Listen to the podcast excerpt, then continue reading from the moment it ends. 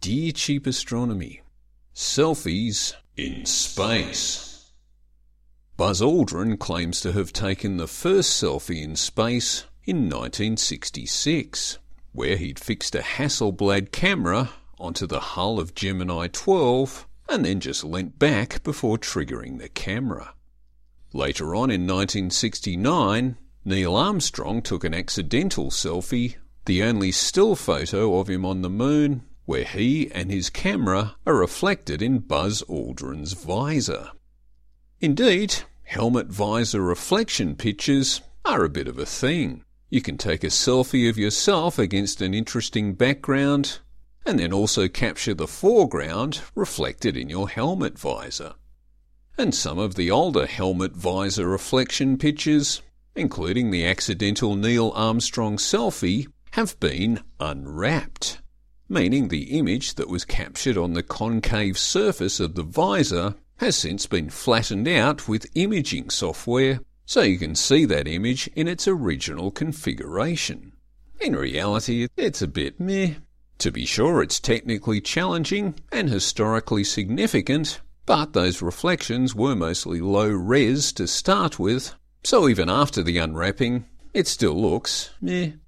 Anyhow, feel free to Google Buzz Aldrin Visor Unwrapped if you're interested. And we do digress. This week's question is really about robot selfies in space. So, firstly, brace yourselves for a shock, folks. All those fabulous NASA promotion shots of Cassini in orbit around Saturn, or New Horizons flying past Pluto, are just composites, the drawn image of a spacecraft against the real image of the planet it's visiting, although sometimes even those are drawn too. For example, promotional pictures of the Parker Solar Probe are always shown against an artistically enhanced red sun, since a blindingly white real sun just wouldn't look as good. But of course, the best robot selfies of all have been taken by the Mars rovers. Spirit and Opportunity took photos of themselves from above using their mast mounted cameras. These selfies initially showed both rovers' solar panels becoming increasingly dusty over time, but later being cleaned up a bit after a gust of wispy Martian wind.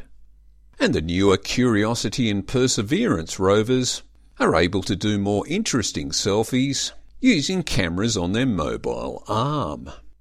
So their selfies are either front or side views of the rover, and you get a nice panoramic view of the Martian landscape in the background. The apparently invisible camera is achieved by the joining up of around 60 separate photos, where any parts of the rover that have been obscured by the camera arm in one shot are overlaid by another shot from a slightly different angle.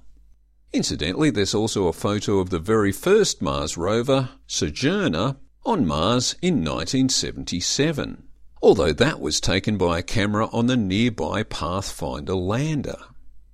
But alas, it's not likely we'll see selfies from interplanetary spacecraft anytime soon. There's not a lot to be gained from visualizing a spacecraft that flies through a vacuum. You might spot the odd micrometeorite dint and other surface degradation from cosmic rays and sunlight, but there's not a lot you can do about such damage, even if you can see it. And putting a camera on a swivel mount just adds a potential point of failure to billion dollar, decade long missions. For example, it wouldn't have been a good look for NASA to have New Horizons' camera stuck in selfie mode as it did its one and only flyby of Pluto. On the bright side, though, the recent uncrewed and hence robotic Artemis 1 mission to the moon did manage to take some nice shots from its externally mounted cameras, which did capture large parts of the craft, along with the Earth and the Moon in the background. While the scientific and engineering benefits of having a spacecraft in shot are fairly low, those shots do manage to give you a feeling that we've really been there. So, whenever it's possible and represents no major cost or risk to the mission, then it's certainly worth doing.